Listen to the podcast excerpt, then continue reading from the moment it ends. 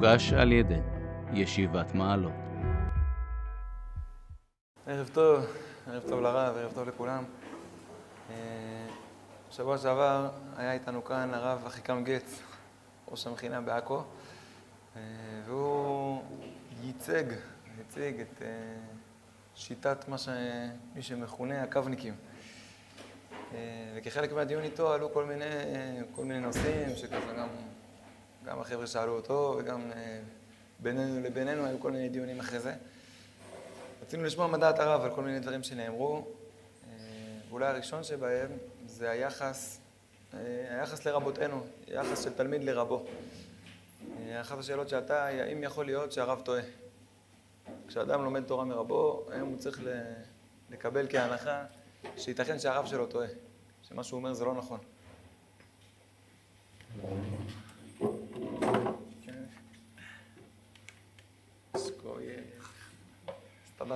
תודה. שכוייך.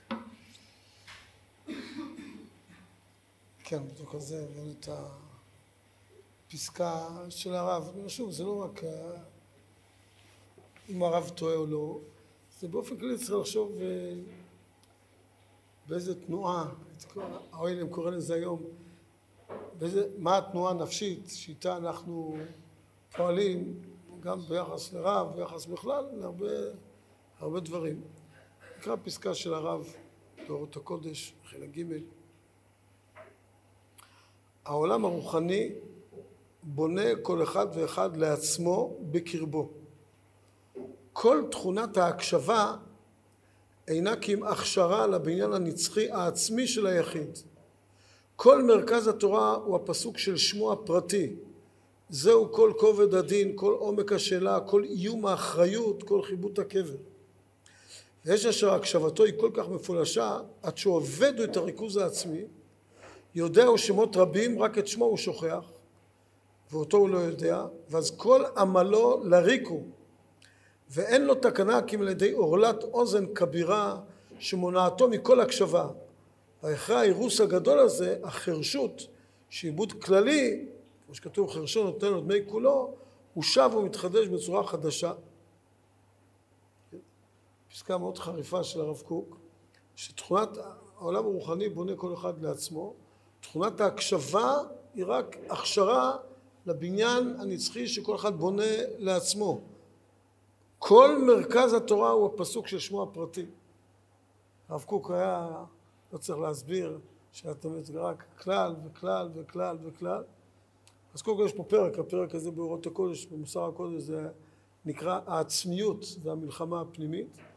פרק שמדבר על העצמיות, ואחת הפסקאות, הייתי אומר אולי מהמרכזיות, אולי המרכזית, שתכונת ההקשבה, הרב רואה בה בעיה.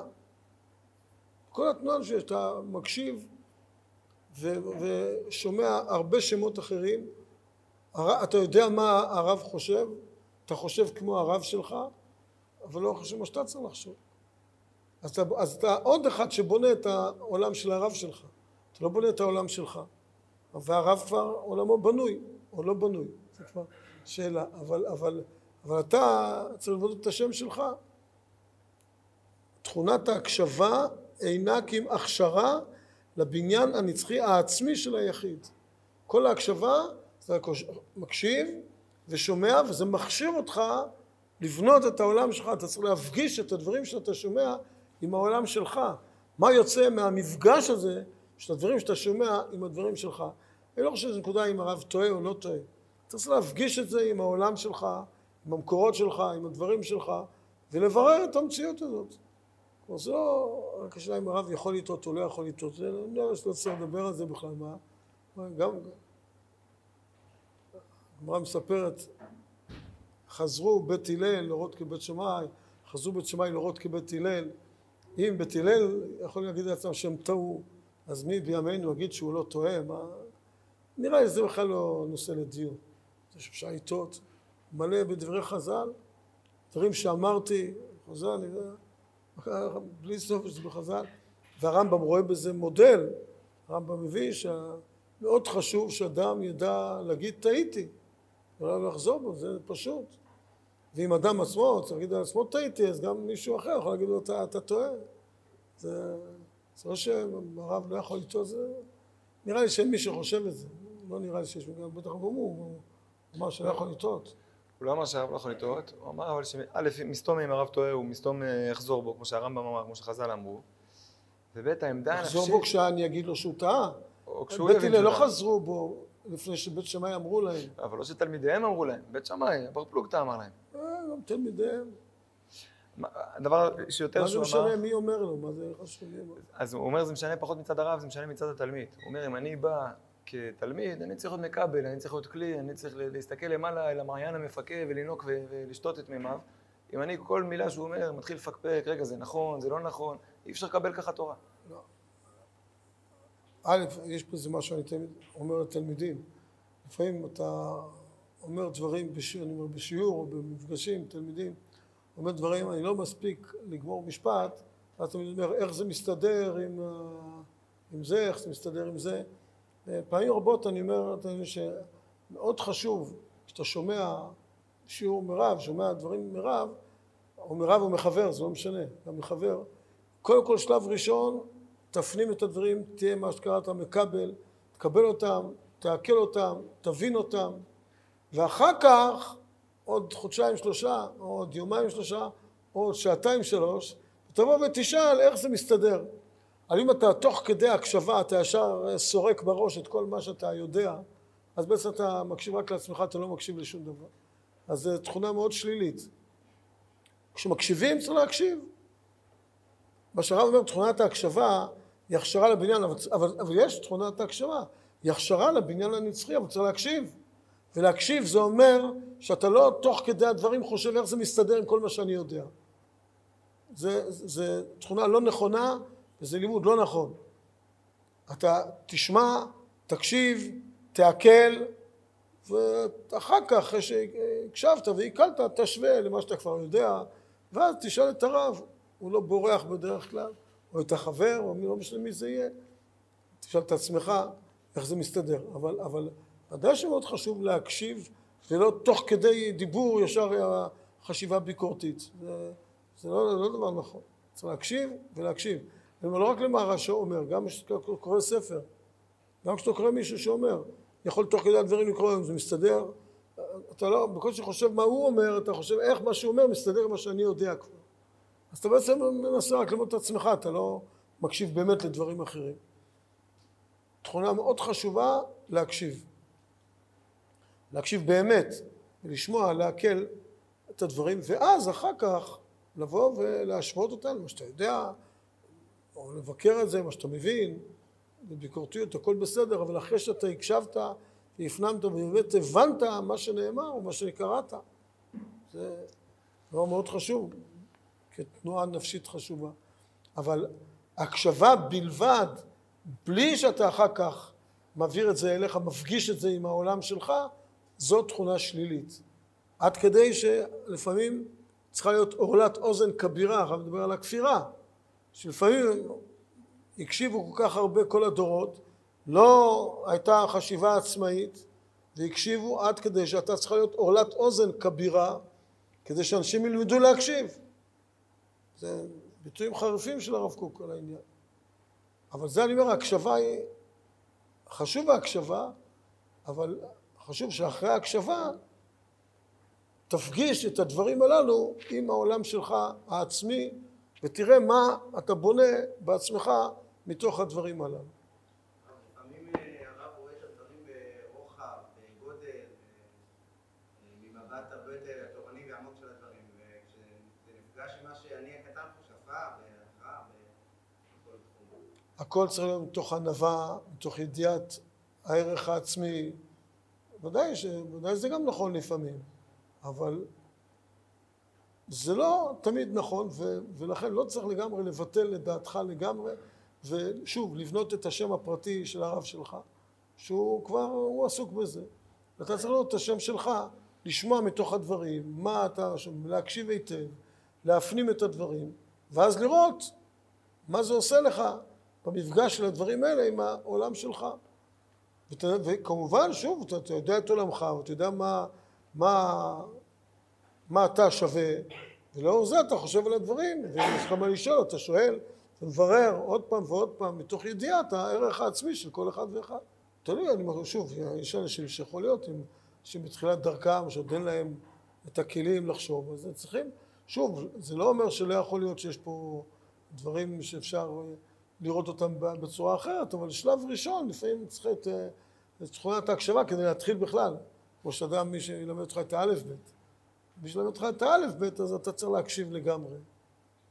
שוב, יכול להיות שהוא עכשיו מרמה אותך, הוא אומר לך על ג' שזה ד', אבל אם יש לך את האמון שלא מרמים אותך, אז אתה צריך להקשיב היטב. עכשיו א' ב' זה, יש כזה הכל נידון בערכין. כל, כל דבר יש לו את האלף ב' שלו. את ההתחלה, את, את, את הכלים הראשונים שמקבלים, שם צריכה להיות הקשבה מלאה, עד שמגיע שלב שבו אתה בונה את עולמך בעצמך.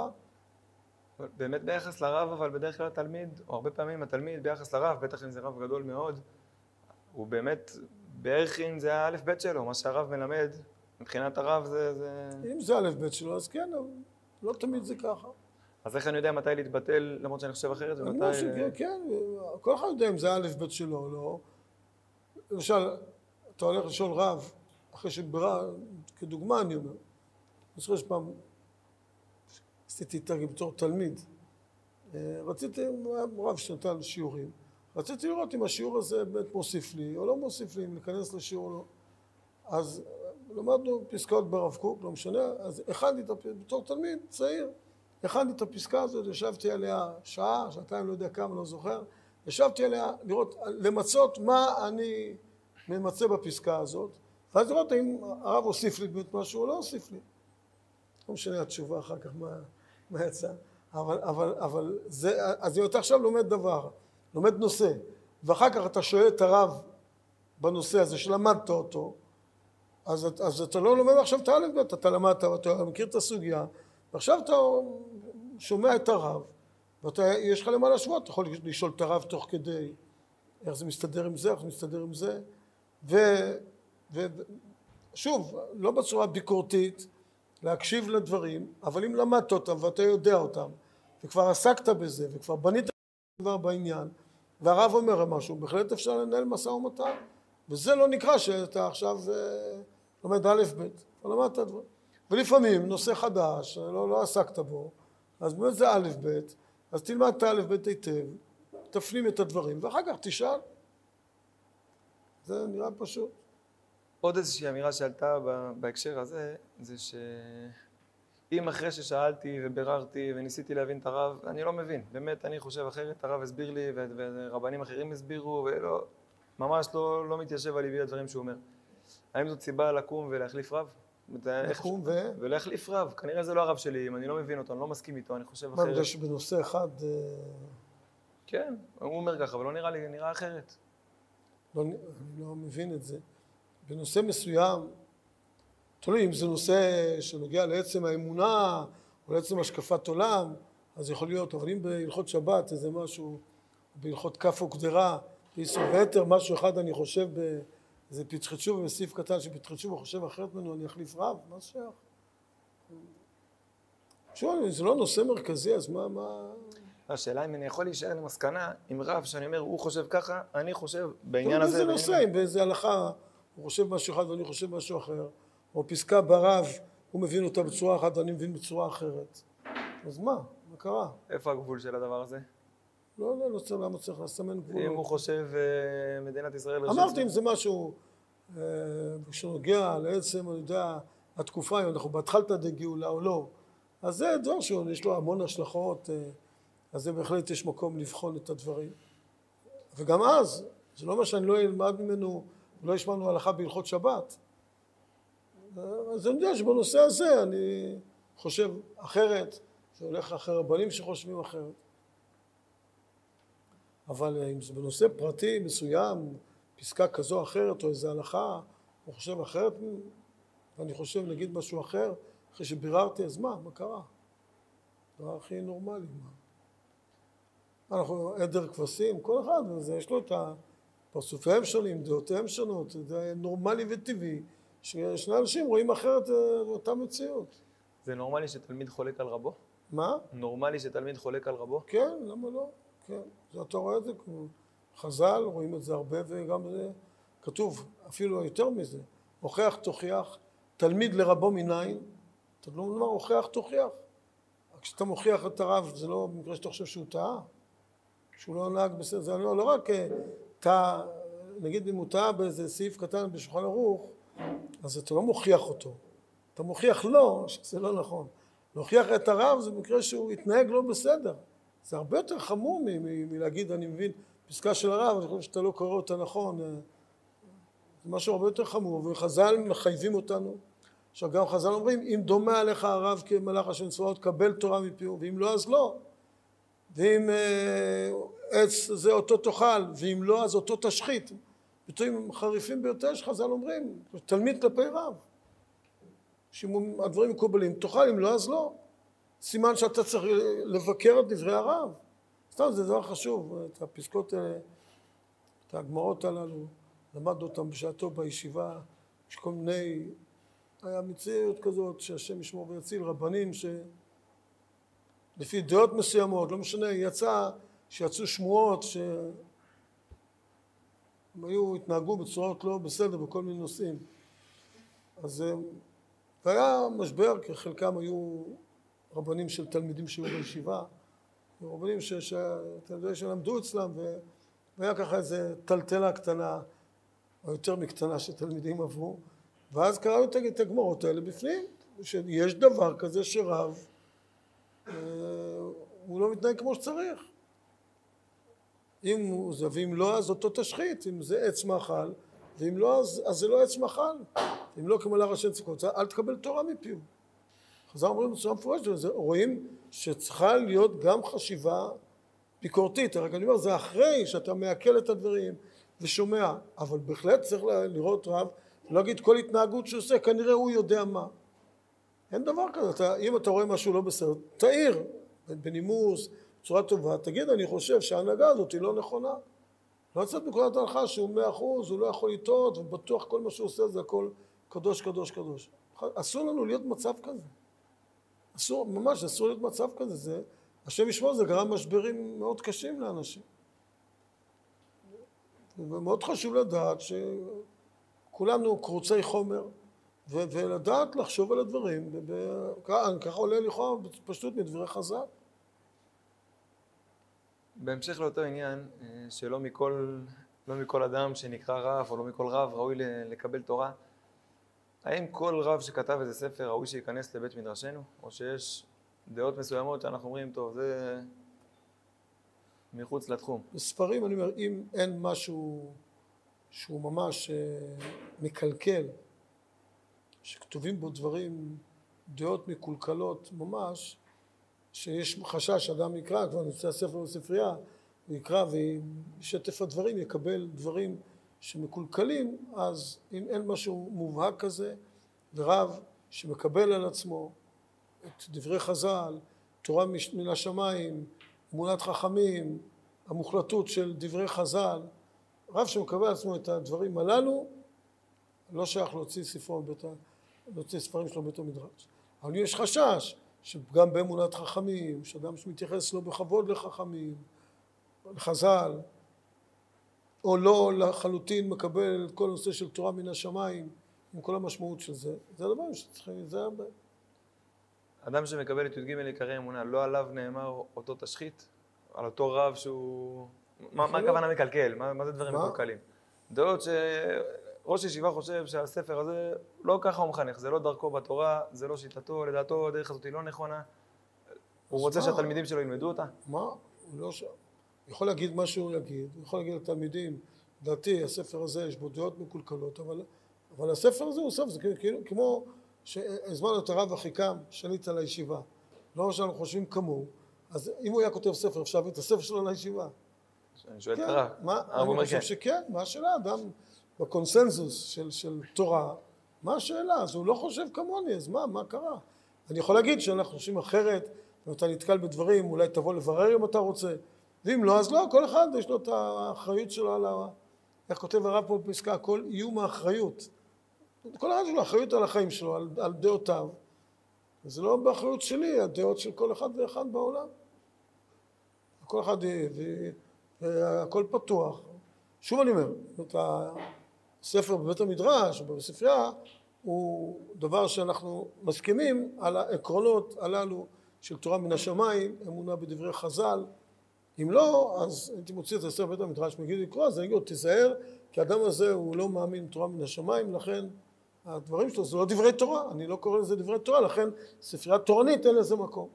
אם יש ספרייה, ספרייה של חולין, של כפירה, אז אין שום בתוך ספרייה שהכותרת כפירה, אפשר להכניס לספר הזה, אין שום בעיה, בסדר גמור. היה לנו פעם חבר שלמד באוניברסיטה ככה פילוסופיה וכולי, נפגשנו, אז פעם אחת אמרתי, נו, תגיד עכשיו איזה וורד בכפירה. אז כן, אז יש כותרת, אומר כותרת כפירה, ועכשיו שם תכניס את הספר הזה, בסדר גמור. אבל כשהכותרת תהיה אמונה, אז זה צריך להיות ספרים של אמונה.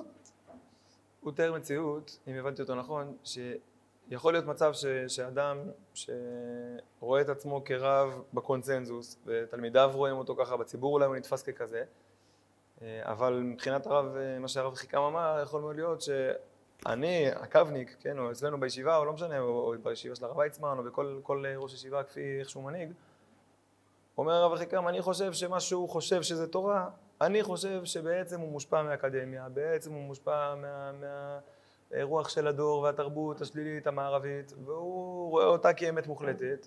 התורה היא איזשהו פלסטר שאם הוא מסתדר עם כל ההלך רוח התרבותי אז נפלא, ואם לא, אז הוא זה שנדחה. עכשיו מבחינתו זה תורה, מבחינתו תורה שכתב, אבל אצלי בבית מדרש דבר כזה לא ייכנס, כי לדעתי זה מקולקל מאוד. זאת אומרת, מה, הרב אמר קונצנזוס, לא קונצנזוס, מי כן, מגדיר אם מה... אותו רב אם אותו רב, ויש לי הרבה דוגמאות של ספרים כאלה, ואם אותו רב הוא מתוך היכרות שלי איתו, מתוך מציאות של דברים שאני מכיר אותו, יודע עליו, שהוא מאמין בתורה מן השמיים, הוא ירא שמיים, והוא הגיע במחשבותיו להבין שזה תורה, אז uh, אני לא חושב שאני רשאי להגיד, זה כן תורה, זה לא תורה. אם הוא אומר את זה, אני חושב שספרים כאלה לא להוציא בית המדרש. ויש כאלה דברים, שאני אומר שהרבה דברים שאני ממש חושב אחרת, וחושב אפילו לפעמים אני חושב שאולי זה, באמת יש כאן איזו השפעה של מקורות אחרים, אה, אבל הוא חושב שלא, והוא אומר שכל אחד ישפוט ויחליט. אבל, ואני יכול להגיד, שוב, אני יכול להגיד שיש ספרים כאלה עם השפעות זרות, שימו לב לזה, אבל הוא אומר שזה תורה, אני לא אלך להגיד לו, זה לא תורה. היה פעם, משנה, איזו ישיבה של ה... באיגוד ישיבות ההסדר, לא רצו להכניס אחת הישיבות לאיגוד ישיבות ההסדר בגלל שאותו ראש ישיבה אה, לא הסכימו לדעות שלו. כמה דברים בדעות אה, ש... ואני ממש, שוב, בכוח, הוא אפילו היה רב מקומי, היה רב ש... שנחשב בקונסנזוס לגמרי, חושב אחרת לגמרי ממני גם וכולי, ואני עמדתי על זה. ורשמנו את, את, את, את עצמנו, אנחנו עשינו את השלוחה שלנו כדי שבכוח להכניס אותו לאיגוד. שוב אני חושב אחרת לגמרי ממני, אבל הוא, רב, איך אפשר להגיד על רב שמשמש בקודש וכולו יראת שמיים ותורה, והוא חושב, הגיע למסקנות אחרות, אפילו בקיצוניות מסוימת, אז מה, מה אין דבר הזה? זה אסור שזה יהיה, זה הנציב בהקדמה שלו בראשית, זה חורבן בית שני היה. שאנשים, כל אחד היה בטוח שהדרך שלו נכונה, כל שחשב אחרת ממני זה לא תורה. הוא אומר זה ספר ישר, תורה זה ספר הישר, להיות בישרות, אסור, זה דברים כאלה, ממש הם, הם מביאים חורבן. כל מי שחושב אחרת ממני זה לא תורה, איך אפשר להגיד משפט כזה? זה, זה, זה דברים נוראים, אני אומר, זה הנציב על זה רואה את סיבת החורבן. ולכן אנחנו צריכים להילחם על זה. לא, לא, לא, בשעתו נלחמתי על הנקודה הזאת שהישיבה הזאת תיכנס. שוב, למרות שזה מחשבות אחרות לגמרי. הסתכלות אחרת על, על המציאות, על הרבה דברים. אבל מה זה קשור? אדם משמש בקודש, ירא שמיים. זה אומר דבר, הוא לא ישר, הוא לא נכון, וזה, ועל זה בא החורבן. ככה הנציב מסביר. שאלה אבל איך אני יודע שהוא ירא שמיים? כי בעצם אני חושב שעקרונית הרב כאן יסכים עם הטענה הזאת, רק הוא אומר, אבל אדם כזה לדעתי הוא לא ירא שמיים. נכון שהוא משמש בקודש, תלמידם קוראים לו... אף אחד. איך אפשר לדעת אחת- שמיים? היה פעם אחת סיפור מייסר, שמעתי, מכלי ראשון, שמעתי פה, הגיעו מישהו לרבי מגור, אבא עם הבן שלו, הגיע לרבי מגור והבן בית המדרש, ואבא נכנס אה, לרבי, ואז אמר לרבי, הבן שלי נמצא פה, ברוך השם, הוא תלמיד חכם, והוא ירא שמיים, ברוך השם, ככה אבא אומר לרבי. אז הוא אומר, תלמיד חכם, אני מבין, ירא שמיים, רק הקדוש ברוך הוא ואשתו יודעים. ככה אמר הרבי מגור, כלי ראשון. להגיד לאדם ירא שמיים זה רק הקדוש ברוך הוא ואשתו יודעים. אז אני לא, אז אני לא מתיימר לדעת אה, ירא שמיים, לא, אבל זה, אה, אה, במילים אחרות אומר הרבי מגור, עזוב, ירא שמיים, אדם שהוא נחשב, שמקבל את התורה כסמכות, מקבל את הקדוש ברוך הוא כסמכות, זה נקרא ירא שמיים. צריך לדקדק בציציות שלו מה הוא בדיוק, באיזה עוצמה הוא מתנדנד, כמה נדנודים לדקה הוא מתנדנד, לפי, מה נמדוד את זה? איזה, איזה דטומטר יש לנו, לבדוק אה, אה, אם הוא ירא שמיים או לא. מה, אדם נחשב, תלמיד חכם, פוסק על פי תורה, מתייחס לתורה בצורה, חושב אחרת, בגלל שהוא חושב אחרת הוא לא ירא שמיים, איך אפשר להגיד משפט כזה? אני אומר שאני לא עושה בשמות, אבל יש רבנים שנחשבים ליברליים וכולי, וחלקם אני מכיר אישית, למדנו ביחד, אנשים ממש יראי שמיים, אני חושב אחרת לגמרי מהם, בהרבה דברים, אבל הם יראי שמיים, ממש יראי אלוקים, ואנשים מכל הכיוונים, אנשים נהדרים ויראי שמיים, וחושבים אחרת, אומר, וואו, מה קרה? כן, אני חושב שחושבים אחרת, לכולם... לא, איזשהו- חושבים אחרת בדברים שאתה יכול להגיד, "דבר- כזה הוא לא ירא שמיים. בדיוק, אבל אה, הרב אומר את זה אני אבל אני. אומר שוב, בהיכרות, אתה רואה אדם, הכרת אותו בתפילות, בהרבה פוזות, אנשים שבפשטות, פשטות, ירא שמיים. אבל אי אפשר לומר שאם אדם אומר משהו מאוד אה, קיצוני, אחרת מכל הממסד הרבני, כולל שגדול ממנו בעשור או שניים או שלושה או ארבעה, והוא בדעתו, זה לא נקרא פגם ביראת יודע, שמיים, הוא לא מתבטא לא לחכמים, לא למסורת, יש כאלה. חכמים. זה, הם אומרים אחרת מחלק, אבל, לא- אבל קרוב למה שאחרים אומרים. לא, לא יודע אם יש כאלה שעד כדי כך שאומרים משהו אחרת לגמרי, כולם. לא מכיר דברים כאלה. אחרת בכל הממסד הרבני, לא נראה לי שיש כאלה. לא, שוב, חלקם כאלה שהם מוכרים כ, כרבנים כאלה, ש, ש, ליברליים כאלה וכל מיני כאלה, אני חלקם מכיר אישית, אני גם באופן שאני לפעמים מתייעץ איתם, בכל מיני שאלות ככה, שאני רוצה עוד, אה, עוד רב ש, שילך איתי ביחד, וכל מיני דברים. היה לי כמה פעמים שאלות, אה, אנשים שחזרו בתשובה, נגיד האישה שהם עוד לא חזרה בתשובה, אבל זה ממש נגעו לשלום בית. ממש נגעו לשלום בית אה, בצורה שרציתי להתיר לו, נגיד, לנסוע בשבת עם אשתו לטיול. אשתו תנהג וכולי, ממש, כי זה ממש אחרת, זה פיצוץ, אשתו אמרה, אם לא, אז גירושין. זה דבר מאוד כבד, אני הרגשתי שזה ענק עליי, מצד שחשבתי שזה נכון ככה. אז במקרים כאלה, יותר ממקרה אחד ושניים היו לי כאלה, שהתקשרתי לחלק מהרבנים הליברליים הללו, כשאני יודע שהם גם יראי שמיים, והם יותר פתוחים לשמוע כדי אה, לשמוע מהם, לראות שזה, שזה דבר נכון, מה שאני חושב בעניין הזה. אבל יודעת, אני לא אתקשר עכשיו לאיזה רב חרדי, שוב אני אומר, גם חרדים, יש רבנים שגם היו אומרים, גם אחרי, אני שמעתי אה, על הרבה רבנים חרדים שהגיעו להם שאלות מהסוג הזה, אמרו לבן אדם תמשיך הלאה, אדם שחזר בתשובה, תמשיך הלאה לחלל שבת ולאט לאט תחזור, שמעתי אמירות כאלה, אה, גם מרבנים חרדים, אבל לפעמים אתה רוצה יותר בטוח ככה, שאתה תשמע את התשובה שאתה רוצה לשמוע, אז, אה, אז, אז מתקשרים לאנשים, אבל, אבל אתה יודע, הם יראי שמיים, חושבים על פי תורה, רציתי לראות שבאמת, אה, אז שוב, אני לא חושב כמוהם בהרבה דברים וחוקים, אז מה, אבל אתה, מה זה שייך? צריך את הקשר, את החברות, את ה... את ה- להיות בישרות, להיות ישרים. חלק מהישרות, אולי זה גם ככה מוליך אותנו לעוד נושא שעלה בצורה די חזקה, אה, זה עד כמה אני יכול לסמוך על, ה, על האדם הישר, צריך להאמין בחייו. מי זה האדם הישר הזה ועד כמה הוא יכול לתת אמון בחייו. אחד הנושאים שככה בין השיטין עלה לא פעם, זה עד כמה באמת אני יכול לסמוך על הישרות שלי, שזאת באמת ישרות וזה טבעי ונורמלי ואמיתי ורצון השם, או עד כמה אני חי בדמיונות ובכל מיני... מי יחליט לך חוץ ממך? הרב למשל, לא נראה בצורה פשוטה, אדם יש לו את האחריות על החיים שלו, אם אתה חושב שאתה חושב בישרות ולא דמיונות, אתה צריך להחליט את זה. שאתה באמת חושב בצורה ישרה וכולי, אתה צריך להחליט. אולי... אתה יכול להתייעץ עם רב, תתייעץ, תתייעץ עם רב, תגיד לו, הרב, האם יכול להיות שזה דמיונות, או שאני יכול באמת לסמוך על עצמי. אפשר, אפשר להתייעץ.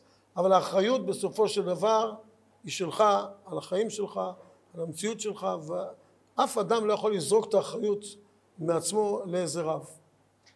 זה לא דבר נכון. אולי דוגמה שתעזור ל... ל- תעזור לי להסביר את השאלה. אם אדם אה, מאוד מאוד אה, שקוע.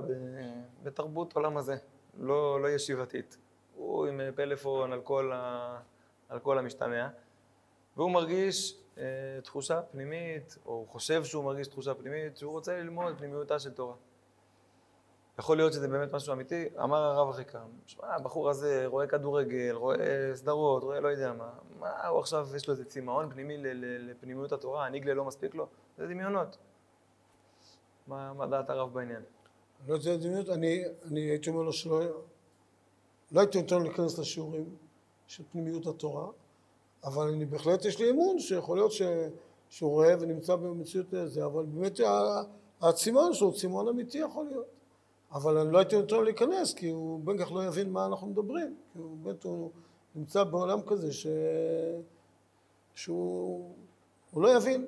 זה, זה, מי שעדיין נמצא בעולם כזה, אז הוא, המחשבה שלו היא לא מספיק עדינה, לא מספיק אצילית, בשביל להבין את, ה, את המושגים העמוקים שעליהם מדברים בפנימיות התורה. אבל, אבל זה שהצמאון, צמאון יכול להיות שיש לו באמת, אדרבה, הייתי לוקח אותו ואומר לו, יש לך צמאון כזה, אבל כדי שאתה תלמד, אתה, כדי שתגשים ות, ותרווה את צמאונך, אתה חייב לעזוב את הדברים האלה. הייתי מעודד אותו לעזוב את כל הדברים האלה, כדי שבאמת לרוות את הצמאון שלו. לא יכול להיות שהצמאון הזה הוא דמיונות? יכול להיות, אבל אה, למה לחשוב ככה? כי הרבה פעמים הוא מסוכן, אולי בפנימיות מקסימום ייכנס לא יבין. נגיד אחד הולך... לא ייכנס להבין, אני לא אתן לו להיכנס, אני אגיד לו, גם אל תלמד.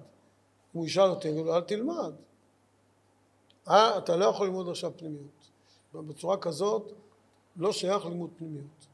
אני אומר גם יותר מפנימיות, אפילו בקושי אפשר לימוד אמונה גם. המעבר מאגדה, אמונה, לפנימיות, הוא גם הגבול לא תמיד אה, מסומן בדיוק. כשהייתי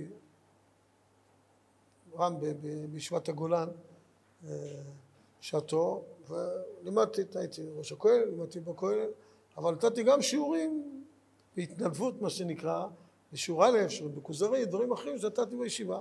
כל השיעורים שנתתי מחוץ לתפקיד שלי, שאני עליו מקבל את המשכורת, אז כל השיעורים האחרים שנתתי, אסרתי על תלמידים להיכנס מי שרואה סרטים, עיתונים, אני לא נתתי להיכנס לשיעורים. אמרתי, זה מה שאני נותן בעצמי, אני לא מוכן שייכנסו לשיעורים, וזה... תלמידים, כ- חלקם כעסו, חלקם ככה, היה תסיסה אה, אצל חלק, אבל אני אמרתי, זה הדברים שאני נותן מעצמי, בזמן שלי, אסור להיכנס, כי גם לימוד אמונה, זה... צריך להעמיד את האנשים בפני מציאות, אתה לא ראוי ללמוד אמונה. מאוד חשוב להגיד את זה לאנשים. אם אתה, הראש שלך נמצא בדברים האלה, אתה לא ראוי ללמוד אמונה. זה עשה, לא מזמן בא אליי רב, רב יישוב, אה, שהיה בין התלמידים, הוא אמר לי שהוא היה אז בשיעור א', ואסרתי עליהם להיכנס לשיעור, הוא אמר לי שהוא היה מכור לסרטים. והגיעו לחדר וחבר'ה צעקו, מה פתאום, הרב הזה, מה, מה לעשות, ככה, ככה. והוא הלך הצידה ועשה חשבון נפש, אז מה, בגלל שאני רואה סרטים אני אפסיד עכשיו דמות כוזרי שהוא כבר שמע חלק מהשיעורים ו... ורצה, הוא הרגיש שזה בונה אותו, והייתה לו החלטה שהוא עוזב את, ה... את הסרטים ונכנס לשיעור. הוא אמר לי, ההחלטה הזאת הביאה אותי למה שאני נמצא היום. יש לי כמה סיפורים כאלה. אנשים באמת היום ברוך השם נמצאים בכל מיני תפקידים חשובים, שהראשית שלהם, של כניסה לתוך הדברים, היה מתוך המחשבה. אני פעם, אה, או שהייתי רם בישיבה תיכונית אפילו, אז גם, כבר, כבר אז. אבל אז לא נתתי, לא אסרתי את התלמידים להיכנס. התלמידים הלכו יחד עם הר"מים לראות את המשחקים של מכבי. כלומר זה לא הייתי אומר, לא להיכנס, לא היה שייך. הלכו לבתים של הר"מים לראות מכבי. אבל מה שהיה, נתתי שיעור רשות. שיעור רשות, יום חמישי בערב, לא ידעתי על מכבי, לא מכבי, קבעתי שיעור יום חמישי בערב, בשעה תשע, עשר, שיעור רשות בנושאים שהשתדלתי שיעניינו את התלמידים. ואז בא אליי תלמיד אחד ואומר, הרב, אני ממש רוצה, אני, אני מכור למכבי, אני מאוד רוצה להיכנס לשיעור. חשבתי שזה בדיוק, הרב נתן את השיעור בדיוק בזמן שהיה משחקים של מכבי, מכבי תל אביב. מבקש מהרב יכול להזיז את זה ביום, תזיז בשעה. ביקש, אמרתי לו, שמע, אני לא ידעתי, אולי לפני כן הייתי קובע מלכתחילה, יכול להיות שהייתי, לא יודע, אבל אחרי שקבעתי זמן, אני בגלל מכבי, לא משנה, לא משנה שעה, תחליט, אתה, יש לך עכשיו, לא יודע אם זה היה כוזרי או מה שזה היה, תחליט אם אתה רוצה רמב"ם או מכבי תל אביב, זה התכלית. והוא החליט שהוא בא לשיעור וכולי, לא משנה, לא רוצה להסגיר מי זה, אז מה הוא עושה היום. ברוך השם, זה, אמר בפירוש שזו החלטה שהייתה בהחלט גורלית לו בחיים. אז, אז אני חושב שזה דבר מאוד חשוב, שאתה, שאנשים ידעו, ובהחלט זה נכון, שאנשים שרואים סדרות, רואים סרטים, הלימוד אמונה אצלם הוא פגום, וכל ה... אבל מצד שני, שילמדו כל, כל רגע תורה, הוא ודאי עושה, בונה עולמות, אבל צריכים מצד שני לדעת שזה מציאות שאסור להישאר בה, שבן תורה אמיתי לא שייך לזה.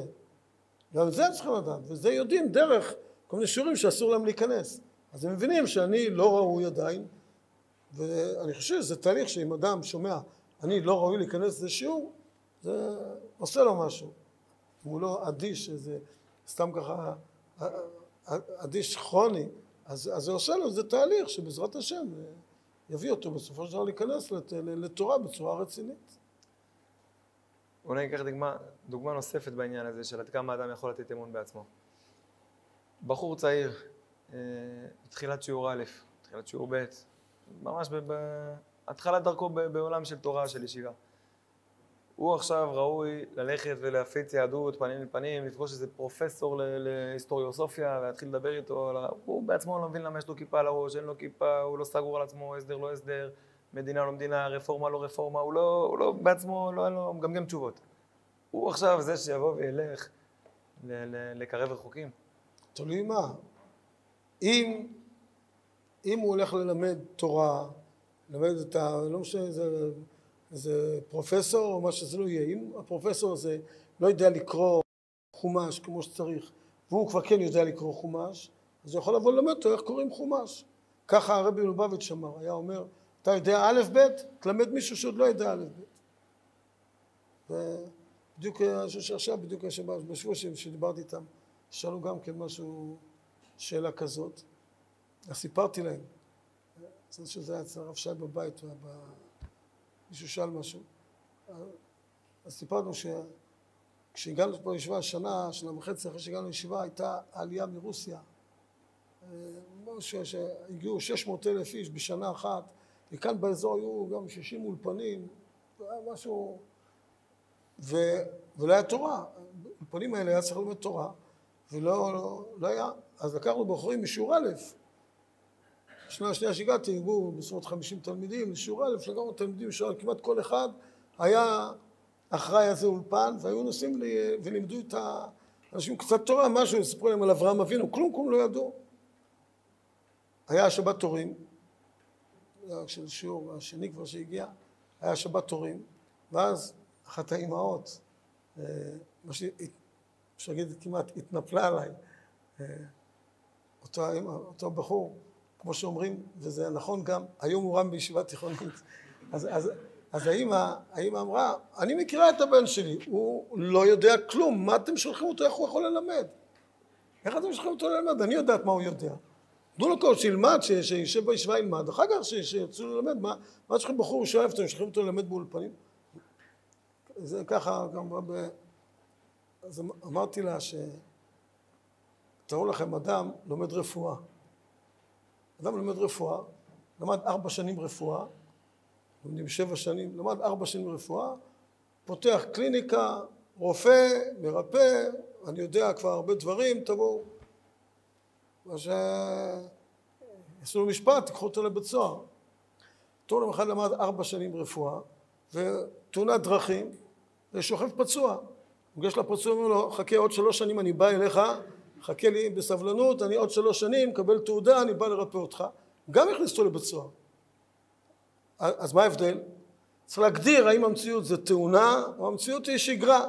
שגרת חיים, שגרה רגילה, ודאי שאדם צריך להיות, לגמור, ללמוד, ורק אחר כך קבל רישיון, תעודת הוראה, יעשה מכון, ומכון לשבטך, פעלת השם, ויעשה, וילמד תורה.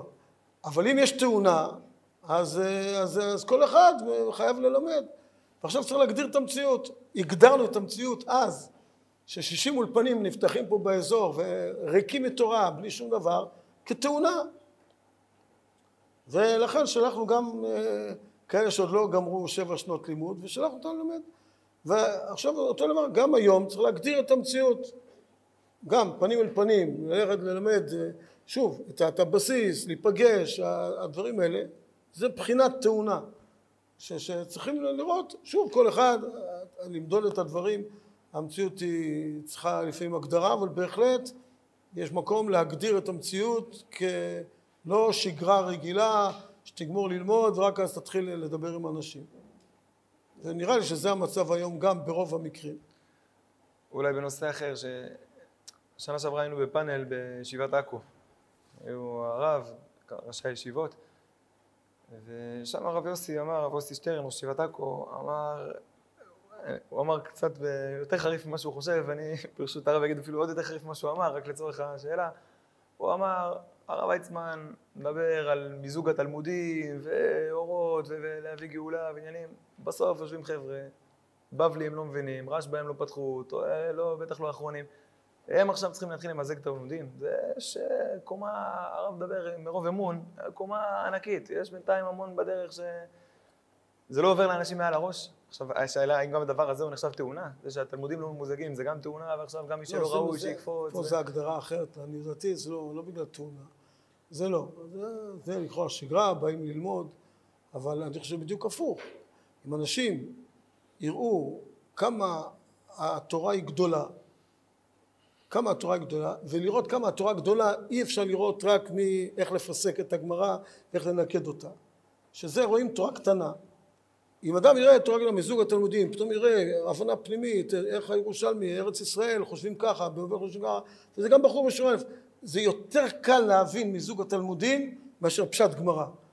לפסק גמרא יותר קשה, אני זוכר, לא פעם ולא פעמיים, תשאל תלמידים, הרשב"א אומר ככה, הריטו אומר ככה, תסבירו, תחקרו את החקירה שתסביר את המחלוקת.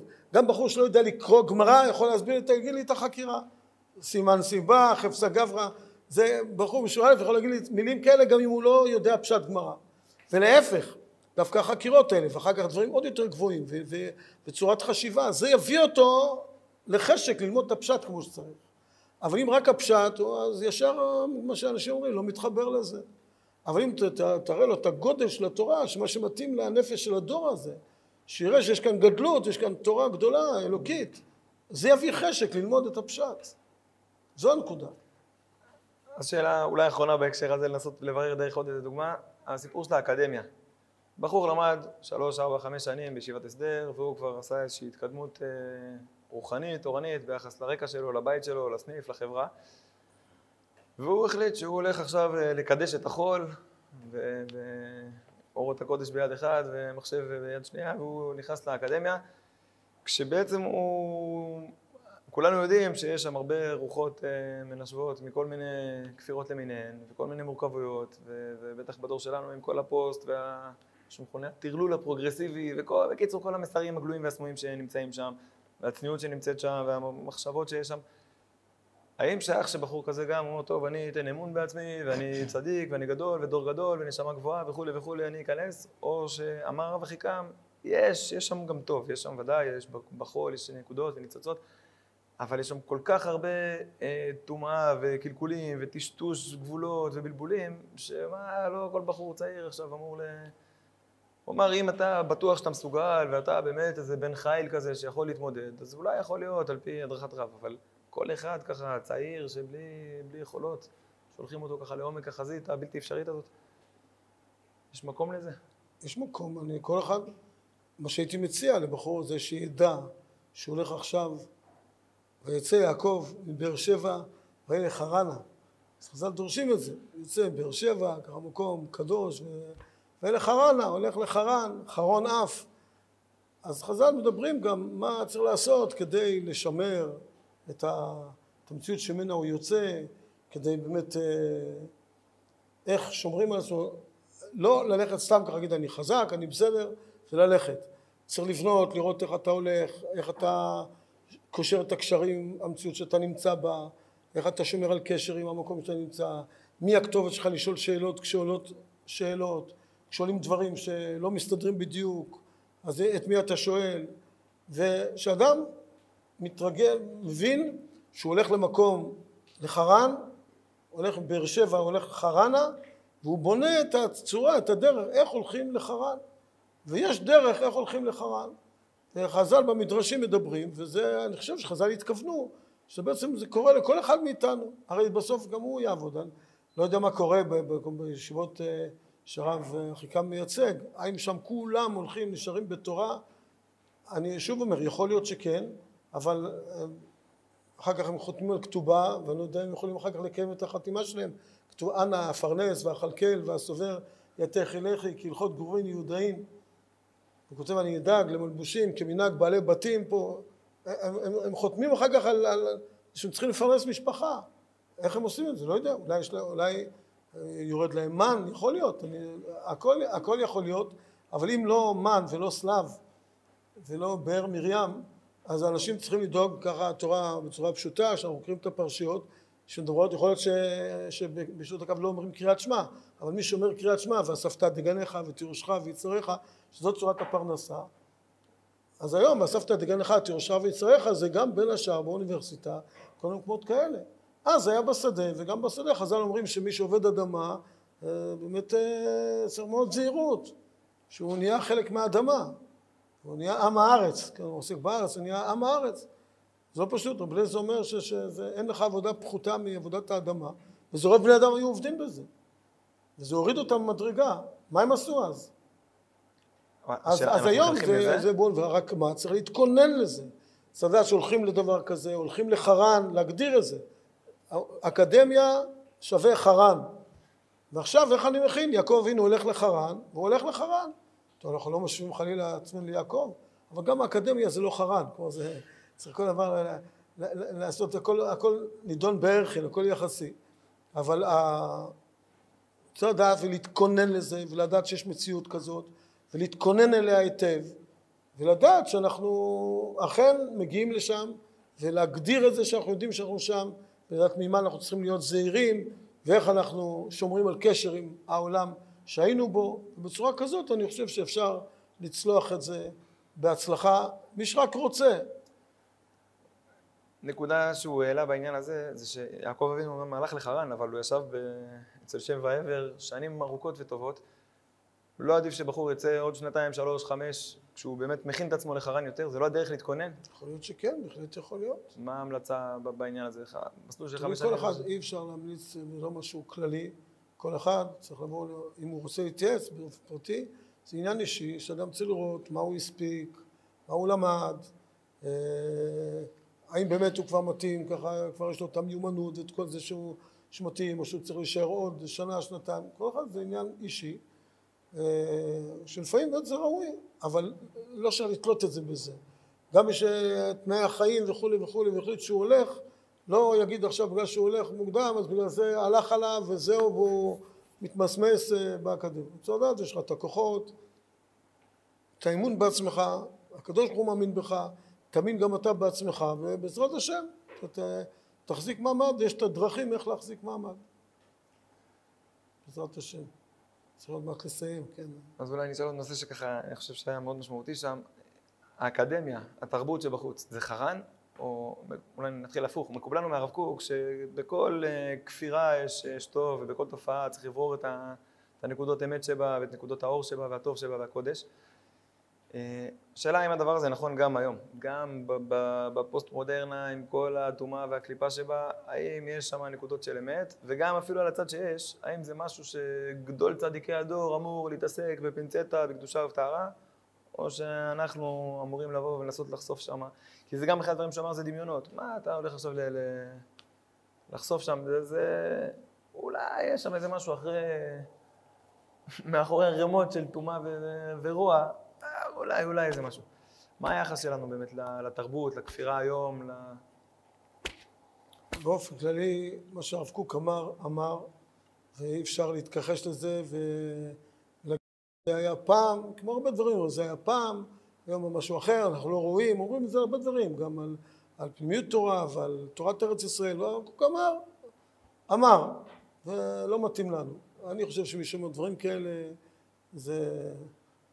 אני לא אגיד שתוציא את הספרים שלו מבית המדרש, כן?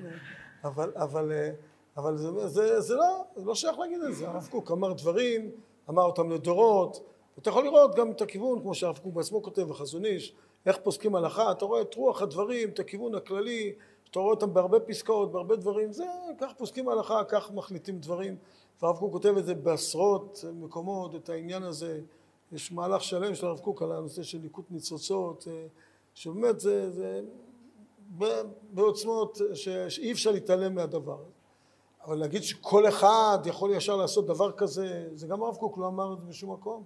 אומר את העניין, עכשיו סליחה, אנחנו צריכים להתאים לזה, צריך להכשיר את עצמנו, לא כל אחד, בכל מצב שהוא נמצא וכל עולם שהוא נמצא, הוא ישר יכול להגיד, אבל בהחלט ברעיונות האלה, ברעיונות של שוויון, ברעיונות, לא משנה באיזה, שהם כל מיני נושאים פוסט מודרניים שקיימים, ודאי התנועות האלה שהן סוחפות מיליוני אנשים בעולם, יש בהם הרבה נקודות אמת. שאם לא נהיה מודעים להם ולא נתמודד עם זה, אז זה יסחוף עוד את האנשים ולא נצליח להילחם בזה. המלחמה בזה זה לא רק לכתוב זה גרוע וזה רע, כי אם יש בזה נקודות, אז זה, זה נקודות, בזכות זה זה מחזיק. ונקודות האמת שבה, אם לא נדע אותם ונדע איפה אנחנו חיים אותם, איך אנחנו, איפה אנחנו מוצאים אותם אצלנו בחיים, איפה אנחנו משתמשים בדברים האלה, זה פשוט, הדברים האלה ישתלטו עלינו. המודעות לדברים היא זו שתגרום שנוכל להיאבק בזה. אבל אם אתה לא מודע לזה, זה ישתלט עליך, כמו האדם גם בעצמו. אם יש חולשות לאדם שהוא לא מודע להן, יש חשש גדול שהחולשות האלה ישתלטו עליו והם ישלטו בו. ואתה צריך להיות מודע לחולשות שלך, ולדעת מה הנקודה בהם ואיך אתה נאבק איתם. זה, זה נקודה מאוד מרכזית, אם אנחנו לא נהיה מודעים לנקודות האמת שבהשקפות הללו, הם ישתלטו עלינו. ולכן זה, מה שהרב קוק דיבר זה ודאי רלוונטי, בלי שום ספק, וזה יותר פשוט מפשוט. רק צריכים להיות, להיות ראויים, ואם לקחת, אני חושב, את הישיבות הללו שנקראות ישיבות הקו, אני חושב שגם שם צריך לקחת מנקודות האמת שלהם, גם שם יש הרבה אמת, הרבה נקודות אמת, חלקם רבותיי, שמעתי מהם תורה שם, ודאי שמתייחס לזה בכבוד, וזה, ולקחת משם את העוצמה, עוצמה של תורה, עוצמה גדולה של תורה, את הרצון הגדול של תורה, את, את ההתמדה ואת השקדנות בתורה. אלה דברים שבאמת עוצמות מאוד גדולות שחשוב מאוד לקחת אותם, שגם הם, אם לא יהיה לנו את העוצמות האלה אז גם, גם אנחנו לא נוכל להתמודד עם הדברים האלה מספיק. לקחת משם את העוצמות הגדולות של אהבת תורה, של קשר לתורה ו- ו- ו- ומתוך כך להביא אותם דון מינה והוא כבאתרא, כלומר לקחת מהם ולהביא את זה למקום שלנו, את העוצמה הזאת, אבל בדרך שאנחנו מאמינים בה, על פי רבותינו ובמיוחד הרב קוק שהוא ממש מנחה אותנו בצורה מאוד ברורה בדברים בעזרת השם לטובה ולברכה